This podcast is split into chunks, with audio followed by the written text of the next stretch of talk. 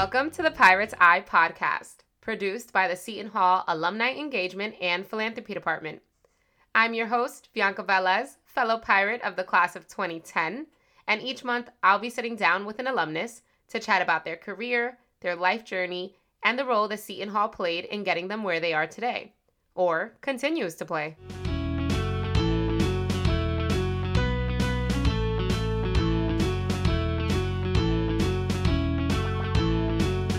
Legendary comedians Bernie Mac, Dave Chappelle, Chris Tucker, Bill Bellamy, and so many others have an early career common thread that contributed to their paramount successes. That thread is Seton Hall alumnus Bob Sumner. Bob, class of 1984 graduate, served as the co creator of HBO's Def Comedy Jam, which gave so many up and coming comedians a platform to make a name for themselves. But how did Bob become this influential figure in the world of comedy and broadcast entertainment? Take a listen to this episode in which Bob shares with us how large of a role his days in Seton Hall's EOP summer program, WSOU radio station, and Black Student Union played in getting him to where he is today.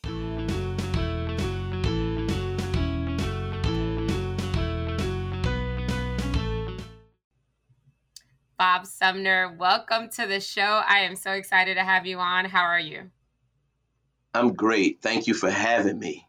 Absolutely. now, folks, folks know the name. Folks in the Seton Hall community know the name. Folks outside of the Seton Hall community know the name. And I really want to get into all that is your career, all that is your career in media and comedy and broadcasting, but I want to start at the source. I want to start at the Seton Hall story because, funny enough, you didn't come into Seton Hall going in that direction necessarily. You came into Seton Hall um, with your eye on education. Is that right? Tell me a little bit about that, about your initial startings at Seton Hall you hear me over here laughing, right? yes, I, I most definitely came into Seton Hall um, looking to become the uh, number one educator in the country. you know, I mean, really, I, I, I came up with some great educators in during my elementary school time in, in Roselle, New Jersey and there was one um, teacher in particular, my second grade teacher. Her name was Edith Maynor, and rest in peace. Um, I will never forget when um, I had her class. She just was such a big inspiration in terms of me um, knowing who I am and I can become somebody. And that's back in the day when um, Jesse Jackson had this slogan, I am somebody. Mm. And, you know, she would put these um, cards up around the, the classroom with these influential black figures and it would have their birth dates and everything. And I saw where Rosa Parks and Jackie Robinson, their birthdays was around the same time as mine. Okay. So all, all of that stuff used to stay with me on top of you know, being, I started out, I was always like an A student. Mm. And even, you know, in second grade, when I would get A's, you know, she would like give us little like trinkets and stuff for getting, you know, grades like right. that. So it was always that push, push, push. And I figured as, you know, I, I went on, you know, through, you know, the other grades and then you know on to high school and everything i always had that in me and i always wanted to be that one to bring the next kid up. You know what i'm right. saying? So what right. better way than enter seton hall university as an education major and become a teacher? And then that's not exactly how it went right? So like we know you didn't you didn't go on to become a teacher. Well we could call you a teacher in so many ways right? But it almost did yeah you didn't go on to become a, a traditional teacher all the way through. So how did that switch start to happen? Like what what happened there? All right. Well, how did you end up changing to communication? Well, well, well. The story goes like this of Viannca. The story goes like this. I entered Seton Hall University freshman first semester, mm-hmm. not knowing that they were going to throw me right out there in into a classroom as a student teacher right off the bat. Now I'm 18 years old. Okay, Take the training wheels off. And, I, and I'm going in here, and they actually um, say that they're going to put me in an eighth grade class. Okay, an eighth grade class as a student teacher at 18 years old. That's not easy. The ki- the kids, some of them were 14. Right. You know? So it was like kind of like I don't know if I could really handle this, but there's not much I can say about it because who am I to say change my class or anything? But it got to a point where I said to myself, maybe I this isn't what I need to be doing, and I can I can be a teacher a whole nother way once I get enough credits to become a substitute, you know, back right. home or whatever the case may be, which eventually happened. But at the same time, um, I was kind of like in between, and I, I I think I should have really uh, come into school undecided because they mm-hmm. give you that that decision to you know come undecided if you want but i was kind of into wanting to be a teacher but then after that all of that happened it was time for me to um, switch switch up and, and go into something else I wanted to do because I always loved music and I knew that WSOU was at Seton Hall University. Right. And there was some uh, um, a, a, gentleman who attended Seton Hall University. He became a, a chiropractor, uh, Dr. Alfred Davis. Um, rest in peace.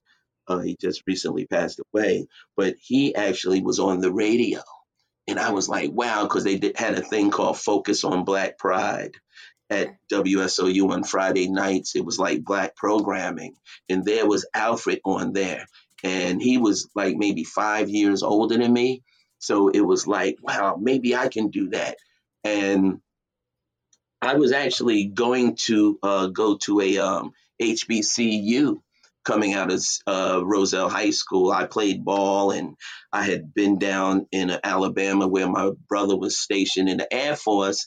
And I had played some ball during the summer down there. And I was like, you know what? I might be able to come down here and do a little something.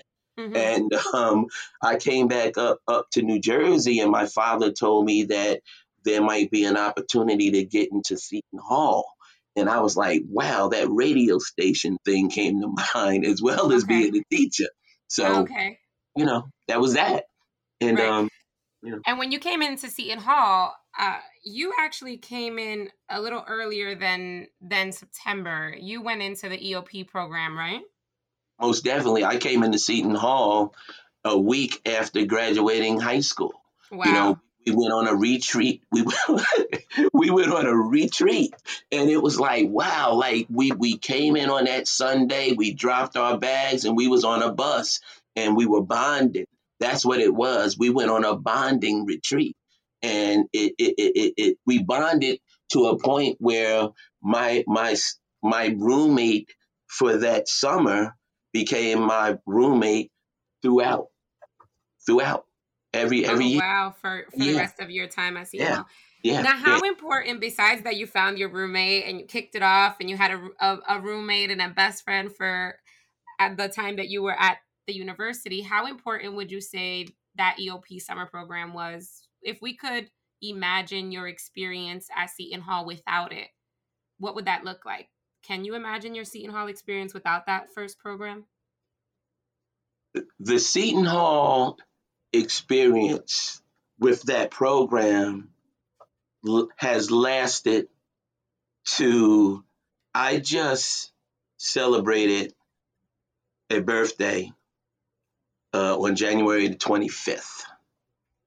And I produced a, a, I have a residency comedy show in Philadelphia at the uh, of a city winery there, and I'm on stage to greet everyone, and I look down into the audience, and the first person I see is one of the first people I met at Seton Hall University wow. during that summer. During wow. that summer. So I don't know if that answered the question, but to me it does. It's like it's like forever friends, and right. it's so many of them. Right. Yeah. It, yeah. it sounds like such an impactful experience that you had at at Seton Hall in that first summer, and also that first year when you get thrown into the classroom with no training wheels on on your bicycle, just two wheels and full speed ahead. Listen. So now then then you you fast forward a little bit and we start to hear not long after that Bob Sumner on WSOU radio. Is that right?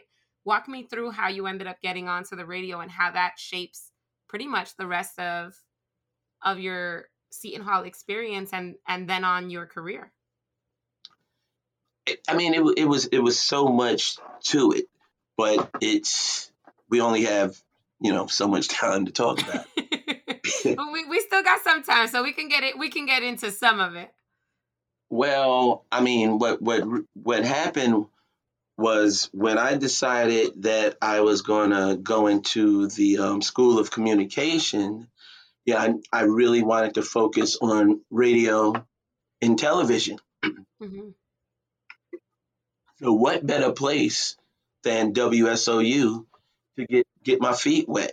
Mm-hmm. And even, you know, in, in the humanities building over in the School of Arts and Sciences, they had, you know, where you could learn how to do, you know, television um, production as well. So it was like the perfect, you know, situation for me. Plus, at Seton Hall, they also had the uh, Center for African American Studies, mm-hmm. which remember I was um, about to go to Tuskegee. So right. I was able to really like combine everything. And um, I didn't realize that in order to get into WSOU, you had to keep a certain uh, grade point average and everything. It was just like playing on the basketball team. You know oh, what I mean? Okay. And yeah. you also had to go through the same process like you was, you know, getting a job. It was an interview process and everything. Right. And um, but I was very knowledgeable when it came to music and stuff because my mom uh, worked at a, a, record company, you know, mm. and, and, and which was really cool for them even, you know. Right. And at the same time, um, I have an uncle that's in the Rock and Roll Hall of Fame. You oh, know, wow. So you've always oh, had that musical influence. Yeah, yeah, it's always been in me. And my and my brothers, they were in a band, and I actually used to have a full band practice in my living room when I was a kid growing up. So like music was always my thing, and like I said, I was pretty well educated.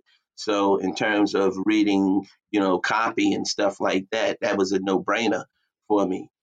But you know, you still had to go through steps over there and you know pass a test and this that and the other get your fcc permit and all that mm-hmm. and um, it all worked out for me and you started over there as an engineer you know what I mean? You had to learn the board and all that. And I'm I'm engineering cousin Stan Kozakowski's poker party from the Paramus Mall on a Saturday afternoon. you know what I mean? There I am. I need to be in the library or somewhere hanging out at Orange Park or something. And I'm in that studio next to Walsh Auditorium. You know what I mean? And it, right. it definitely didn't look like what it looked like now. You know what I'm saying? So I'm doing up. that. And and even, you know, sometimes while you know the basketball games used to be right there and the big east games used to be right there next to the um next to the radio station in the oh, gym oh, wow. right there yeah okay. so i'm trying to watch the game and then knowing i have to get back into the studio because i have to engineer the show that they call hall line remember hall mm. line mm-hmm. everybody else going to yes. celebrate they done ran across the street. You know, we were all, you know, of age, so we could get a beer from Reagan's across the street. Right after the game, everybody going over there and to celebrate, and I have to go into the radio station to engineer till one in the morning. but but it was a sacrifice that I had to make, and then I got a chance to be on air doing the news, you know, mm-hmm. and that was that was a trip, and and then it led me to getting my own show eventually, and the rest was history. Wow. So how long did you have a, a show on WSOU during your time at Seton Hall?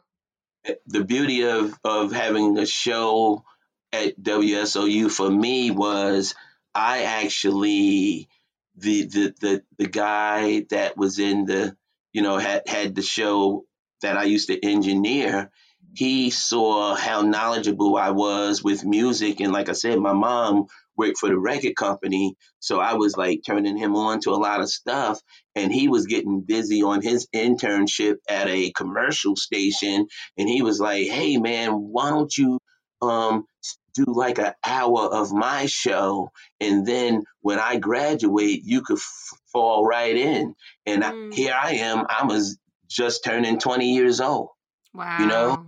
yeah so i had my own show for like two and a half three years That's amazing. yeah That is amazing. Now, that wasn't the only thing you were involved in though at your time at Seton Hall, right? You you got involved in the Black Student Union and a number of other um number of other activities. You know, it, this is so cool right now, your interview, because it, it sounds like you you're, you're getting like you know what I'm getting ready to say. because, I mean, really, because I was gonna say that WSOU did so much for me in so many different ways, and two of the ways um, I, I'll start with this. By being on the radio and having such a, a popular f- uh, format, and you know, a lot of people right there in the in the Essex County area, Union County, Hudson County, but the, the station actually WSOU travels as far as pieces of Connecticut and mm-hmm. all over New Jersey and New York. Like it's really the range is crazy. Yeah. So what I was able to do was connect with the top promoter, like the concert promoter in the area. His name was Teddy Powell. Okay. And Mr. Powell, he was that guy. And I was watching um, this documentary on Netflix called The Black Godfather. Uh, Mhm. it's the story of um, Clarence Avant. And he was talking about this guy named Teddy Powell when he moved from the South up to Summit, New Jersey with his relatives for a better life. Mhm. He connected with this guy named Teddy Powell. I said, You got to be kidding me. This is the same. This is the same Teddy Powell. You know, a small world. yeah, yeah. So I was able to connect with him, and he led me into a place to make the the, the correct um, uh, networking. You know, the the correct stops on you know meet the right people to get to where I where I am now. And one of them was this very popular um, DJ by the name of Frankie Crocker. Okay, He's very popular in the New York area, and I never like knew that things like that could happen until that. And that came from SOU as well as the BSU, the Black Students Union, which I had gotten heavily involved right out of when you talk about um, our freshman year and the, and, the, and the closeness of my class that came in that summer. We, we carried it from that summer to first semester. We basically took over the Black Students Union. You know, mean, really, we came in as freshmen like we was seniors. You know, I mean, really, anybody will tell you. And it led to us creating different departments within the BSU, and one of them was concerts, right? Mm. And with the concerts and me being on the radio, I was able to make those nice connections. And we had some great shows up there, as well as we also built a intramural program that we, we it brought just a lot of unity amongst us you know at, at the university and it, it gave us an opportunity to interact with everyone else who you know you had all the different fraternities and sororities whether it was the teaks or the sig tours or whoever it was it was it was a really good ride there I love that.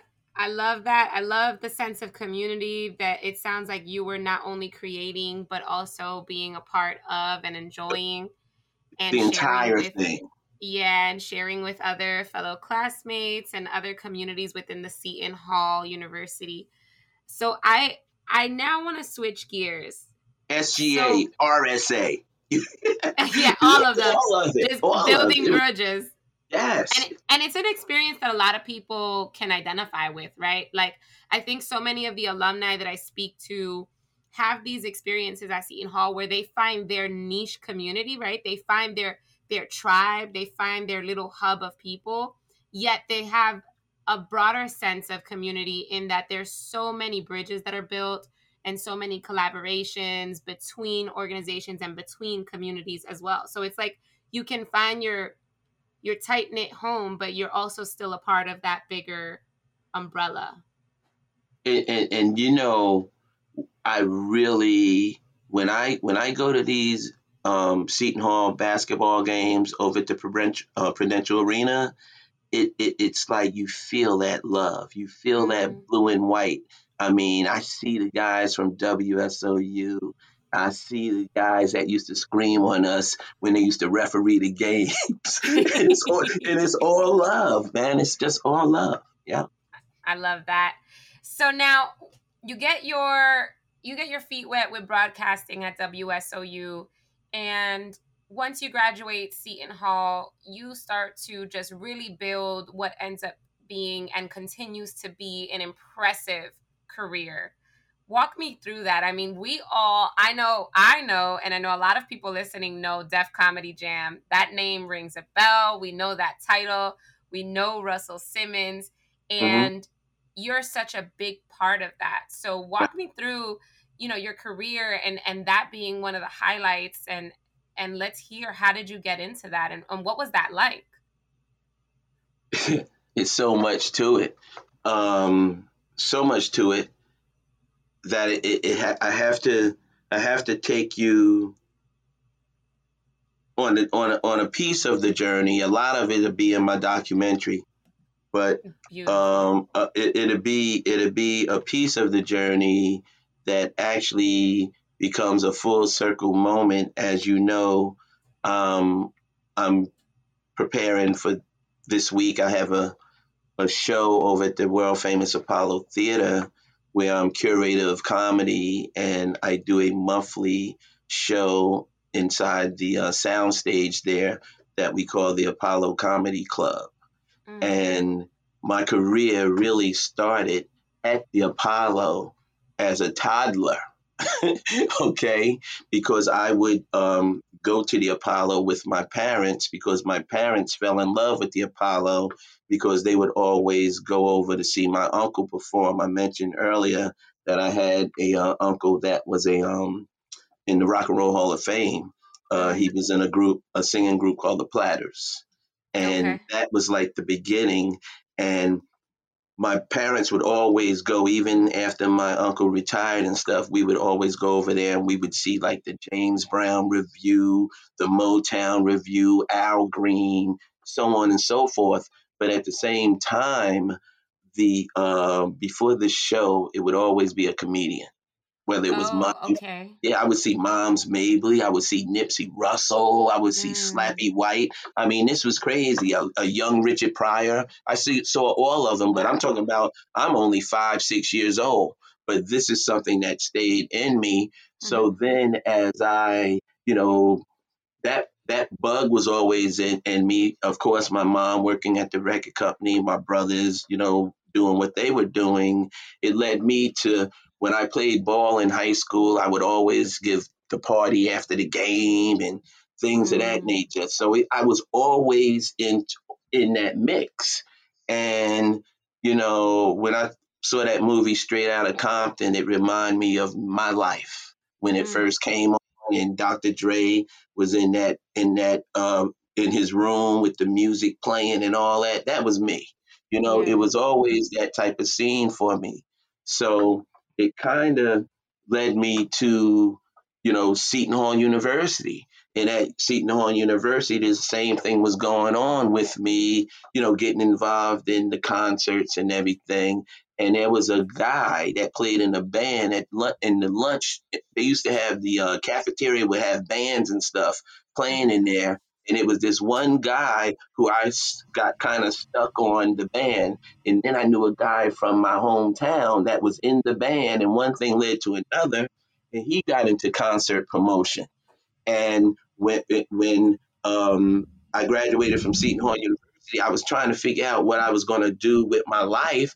I started like volunteering, working with this guy with concerts, and he would always have comedians open up the concerts, you know? So it led me to in 1985, you know, while I was doing my DJing from, you know, the strength of what was going on at WSOU, I always used WSOU as something that I can turn it into a, a, a great situation for me, which it has really turned into now, you know. Right.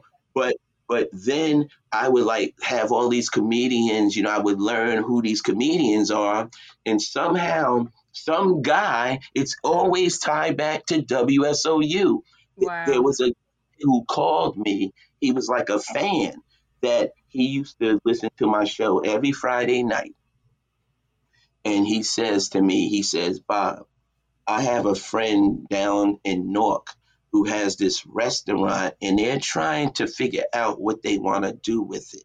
Right now, this is now going into this is 1986. All right. Now, the same guy um, who called me, I started doing events with him, and that was my first comedy show. Was on February the eighth, 1985. Okay, wow. listen one I'm one year almost to a day out of Seton Hall University. Right, right. So so I'm still trying to figure all my life what I'm going to do. And I um I go down to check out this place and my, one of my friends who I came all the way through high school with he was a drummer and he was we were on the same mission just he was doing it on the music um um, musician tip and I was doing it on the DJ, so to speak, tip. We said, we're going to go check out this place. And when we looked at it, we said, ah, maybe we can do something. Let's try it out. And we started doing a live music and comedy room. Nobody knew what we was doing because nobody was doing like a urban comedy. There was never like a urban comedy space. But mm. going back to 85, that one comedian that I worked with with this production that I did on February the 8th, I knew that he used to always have to go to New York to try to get on stages. So I said, okay. I'm going to create a situation right here. And it wasn't too much longer that I got a job at Def Jam Records. And they was looking to jump into the television and film stuff because all they had was the movie Krush Groove for the most part. And I got this job over there, and one thing led to another and and that's where Def Comedy Jam was built. It's so much more to the story, but it, but it's layers to it all. But WSOU covered it touches every layer of my career now. Wow, I can't make so foundational. Mm-hmm. Yeah, such a springboard. I think that's amazing, and I think we hear that a lot, right? Like connections, connections, and networking are so important, and they are what springboard careers oftentimes especially when we're talking about a career in this type of uh, industry yeah. so you get the the job def comedy jam and you're the producer there is that right yes and yes. what was that experience like for you well the experience was by already having that head start of knowing, you know, so many comedians, say from the underground side of it all, and and I always say that when you always this is the fifth, fifth 50th anniversary of hip hop, right, right, and and with that being said, uh, Def Comedy Jam kicked off in in 1992 is when we first aired, mm. but prior to that, like I said, in, in 1985 is when I started, you know, producing comedy shows. And it was basically me doing this show and me having uh, um, two turntables as opposed to a piano or a um, a snare drum and a cymbal you know and I, I brought that element to comedy. And when i started producing def comedy jam i brought a, com- uh, a dj in by the name of kid capri to be my mm. dj to be my dj so you know if you say that you know hip-hop uh, was born in 1973 with Kool Herc in the bronx I would say that hip hop comedy was born in Newark, New Jersey in 1986 or I should say, yeah, basically that's where it really kicked off at in North New Jersey in '86 with me as a DJ. You know wow. what I'm saying? Yeah. So it, it, it, it's, it's, it's crazy when you when you when you look at the history, and um, along with it came that that first when when when I first was putting Def Comedy Jam together, it was really a two show pilot for HBO, and mm-hmm. it turned and it turned into 104 episodes. Wow. Yeah, and with that being said, you know I have a new brand now, but I'll touch on you know what Def Comedy Jam was was something that we didn't have social media, so you really didn't see what I had done in terms of the blueprint. And it was me really just identifying some of the comedians that I had already been working with on the underground, but at the same time, going out to some of the cities that I knew comedy was like pretty like on the on the come up, but mm-hmm. no one was doing it on the television tip. So mm-hmm. we brought all of the different elements together and I, you know, had my first few comedians like Dave Chappelle and Bill Bellamy and, you know, Bernie Mac and these guys, you know, they all came on board with me and Chris Tucker, you know, the rest was history. Yeah. I mean, major names. Pretty much in the comedy in the world of comedy, at what what ends up being major yeah. names, which is so fascinating yeah. to hear you be part of those early beginnings, and now to know that we're My talking the Dave Chappelles and the Bernie Macs and the Chris Tuckers of the world. You know, that's that's amazing. Yeah, but now I have more of Bob's best. That's what Laff Mobb is. My my next my rising stars that I'm getting ready to unveil it in 2023. It's it's a formula to this. So you know Sheryl Underwood from the Talk. You know she drove all the way from California to Orange, New Jersey to perform in front of me. Then you have you know comedians like Mo'Nique. You know mm-hmm. she's she's won an Oscar. You know mm-hmm. so it, it, it's so many that that's come through. You know, my my I plant these seeds and then the tree just blossoms. I love you that. Yeah. I love that. So definitely, let's talk about where you are now. So we we know about the Def Comedy Jam. We hear these these mega names, what end up being mega names that you were working with early on before they actually did become these household names now you're on to to different projects. And so talk to me a little bit more about the project that you have going on at the apollo. Well i mean it, it, it's a little bit more than just the apollo. The apollo is one of the um, stops as i you know i'm into this reset situation which honestly we we I've been at the Apollo since 2015, as well as a couple other rooms.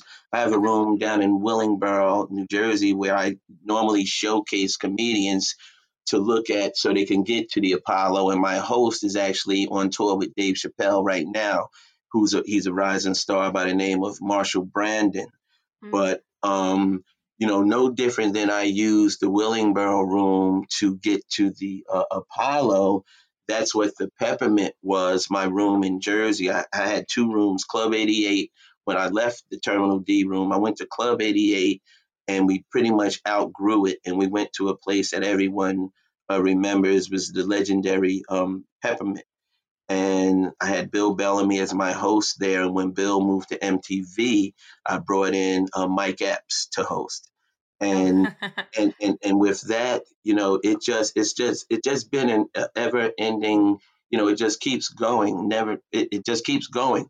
So what happened now is we've had this pandemic and it's been a, it's a shutdown on everything. Right. and i said wow this gives me the perfect opportunity to do a reset with comedy because everyone has gotten so comfortable with looking at funny stuff online where we forgot about where sitcoms really come from. They come from stand up comedy, you know, the real life situations from a Ray Romano, a Kevin James, a Bernie Mac, right. you know, a Jerry Seinfeld. So I'm trying to bring it back to the days where you used to see the house parties and the in in the uh, uh, it, it's so many of the movies that that we we had the Friday franchise and all that. Those was all young, fresh comedians that came through my Def Jam, you know, tree. So now I create Laff Mobb, which the acronym is more of Bob's best. If you go online, you'll see where I've taken stand up comedy and turned the jokes into recreations. Like you take a song, you take a song and turn it into a music video. I'm taking jokes and turning them into comedy videos, as well as we're getting ready to. I traveled all over the country uh, um, Viannca. I went all over the country just like I did in the early 90s. And I found the next generation because one day during the pandemic, I'm watching T.I. interview Chris Tucker. Then I'm watching Shannon Sharpe interview JB Smoove. And they're all talking about um, can we bring it back to the golden age and all that? I'm like, I could do it. I could show you better. I could tell you. so it was like the perfect timing for me and to do like, all yes, this. Yes, I will answer the call. Yeah. Then I get a call from um, my agent and um, LeBron James, um, SpringHill Production. They're getting ready to do a five part series uh, called See It Loud The History of um, Black Television and they brought me in to talk about my uh, contribution. And again, it all starts with Seton Hall University. Man, I really love this journey. I am feeling so energized because I think it's fascinating to hear from you kick off this conversation talking about how you envisioned being the number one educator. And that's not where it went, but you certainly reached incredible heights in your career that did did you imagine you would be able to? I mean you already had a high standard for yourself with the number one educator piece but could you have imagined building the career that you've built? Well here's the thing um, the educator part really helped me in terms of getting uh, an opportunity to build this career because when i when I when I when I graduated from Seton Hall University, I didn't just jump right to Def Jam.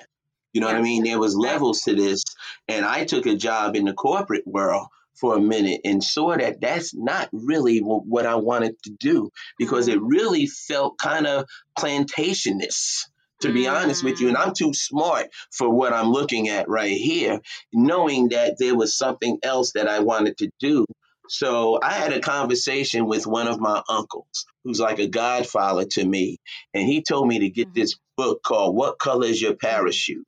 Okay, and that's what changed uh, everything. Uh, I know the book. Because, yes. Okay, because I went from I saw where instead of like how when I was um you know taking you know break from from you know winter break and and and summer breaks or whatever the case may be when we would get out and I would go back to the high school and sub I said well I could be a full-time sub and still work on my career after reading that book right mm. it was showing me how to do how to navigate and get to where you have to go and the um, secretary at the school who was a great a friend of the family, and her son and I were very good friends. She knew what I was trying to do, and it also gave me an opportunity to come back and educate my people. You know what I'm saying? And I also was, was the assistant basketball coach. Okay, mm. so I was being able to do a lot of different things within there. I put I I was the first one to produce a homecoming pageant for them. I produced a fashion show for them. Like I was doing everything that would lead me into a career. You know, mm-hmm. so um, I don't even know what else to say about it. But it's it's it's it's just like it was levels to getting here, but it yeah. just it didn't come easy. Right. I no, got, it certainly is building blocks, right? There's building blocks and there's consistency. I got my job at Def Jam uh, through that same mechanism during that time, that those years, them 86, 87 years, those years is when I was actually doing jazz at the same time, and somebody was trying to book a an act at my place. I didn't have any room. Come to find out that I could get them in on another gig. Didn't know that the people who was trying to get um, get their act on worked at Def Jam. I'm looking for a place to get Bill Bellamy some some some some stage time, and they tell me that they're looking for an assistant to the president over there. Do I know anybody? Yes, me. I love that. I love that. And I love that you didn't have the self doubt to get in your way. You put yourself right into that situation. That's beautiful. It's real. It's real. That is know? beautiful. Yeah. Because there's a lot of people who wouldn't have had the confidence to say me. Hey, and, and, and, and the thing is, they thought that I was, you know, because I was wearing schoolboys and suits, you know, in ties. It was just the ties I had left over from working the corporate thing. You know what I mean? It wasn't like I was trying to be fancy dancy or anything. And even when I went over for my interview at Def Jam, I was suited and booted. And you know what they told me? they told me to leave the suit home. Did you hear me? Yeah. Yeah. They said this is hip hop. This is hip hop. I love that. Yeah. So now you talk about giving back. You talk you talk about serving your community, and we certainly know that you've been involved with Seton Hall as an alum as well. Why is that important? I think you know it's one thing to come and have a student experience and try to be involved in so many different activities and student work, but it's another thing to do it as an alum as well. And we know you've been you've been pretty involved as an alum so why is that important to you? Because the, because they were me. Mm. They were me. You know, and even like whenever I'm at the basketball games or whatever the case may be, I try to hold court with as many of them as I can. You know, and I even saw a kid I was leaving one of the games and a kid was holding a sign and I was thinking that he was homeless and he wasn't homeless. The sign said Save Africana Studies. And I'm mm. telling you, it brought tears to my eyes because I thought about what Africana Studies did for me in 1984. They gave me the um, Student of the Year, you know. Um, I look at that award and I, I, I think of, you know, so much, you know, the community service award or whatever, you know, that's what it was. Right. And and and it's because I served my my community then. I never I wasn't in a fraternity because I you know I was I was in everybody's fraternity as far as I was concerned.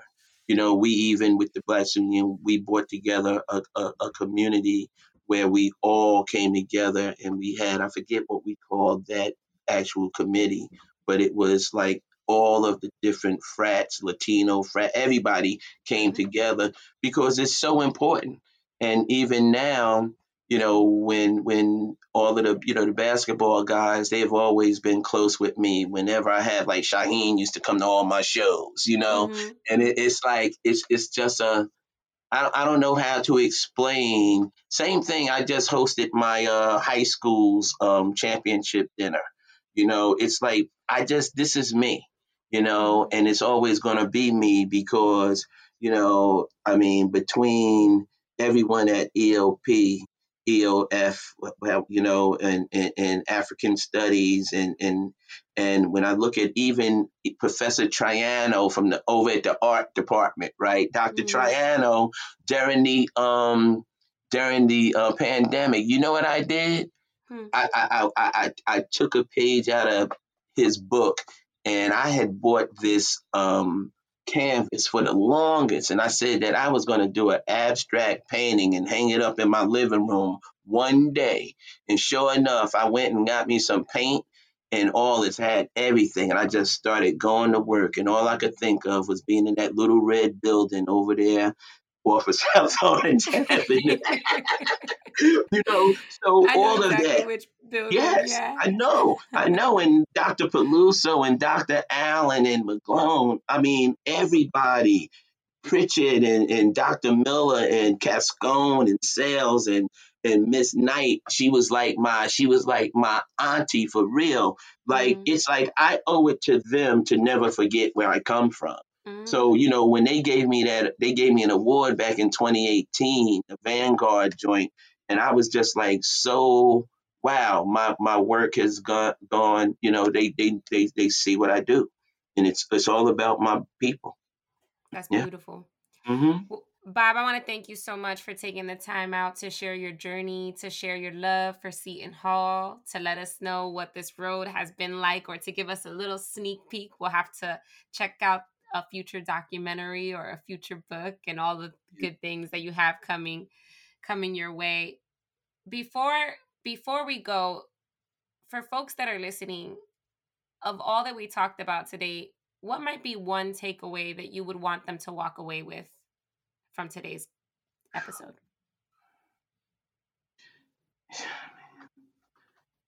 You know,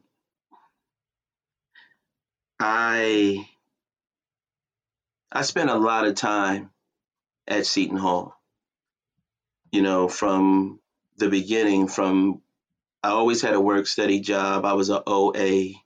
You know, I was a tutor. I worked the front desk. You know, I stayed in the bubble over there. They had a place called the Bubble, you know, where we would play ball and everything. And you know, it, it was it was it, it meant so much to me. And then there was, you know, the the housing there. You know, I stayed at a place, you know, West Residence was my final um, resting spot there. But there was another place there was another place that I really, really um, grew up. I was raised in. I became a man, and that was Boland Hall. Mm. My heart, every day, I think of Boland Hall. You know why? I think anyone listening here who've been there would know why I'm feeling the way I'm feeling right now. Mm-hmm. And when you ask me, is there anything that I want to say? Is I just want everybody to stay prayed up. Stay prayed up because please live right. You never know mm-hmm. what's in store. Because when Reggie and Daryl and I was living in 420, and that alarm would go off and go off and go off, after a while, it was like, man, you know it's a false alarm. Mm. No, it's never a false alarm. I'll leave you with that. Thank you for bringing that it is so important that we remember and remember those lives that were lost and we honor their memories. So thank you so much, Bob. And thank you for being such a proud alum. Thank you for showing your Seton Hall pride. And we look forward to everything that you still have in store in what is already such an impressive career journey and life. So we'll be sure to include the links in our show notes for the things that you have going on, the Laff Mobb, and your series over at the Apollo. And we, of course, look forward to hearing about all the other great things that you have going on and seeing you around Seton Hall's community. Thank you. Right so on. Much. We're going to be touring all over the country. We're going to be touring all over the country. So we're going to be, and and we'll we'll talk some more. We'll talk yeah. some more. Okay. Absolutely. Thank you so much. Thank, Thank you, you for having me. Of course. Bob is one of more than 100,000 alumni who demonstrate what great minds can do with a Seton Hall education.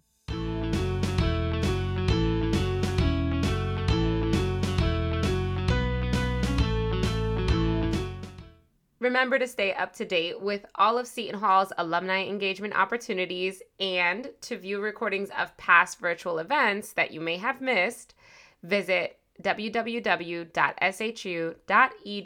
slash hall hub.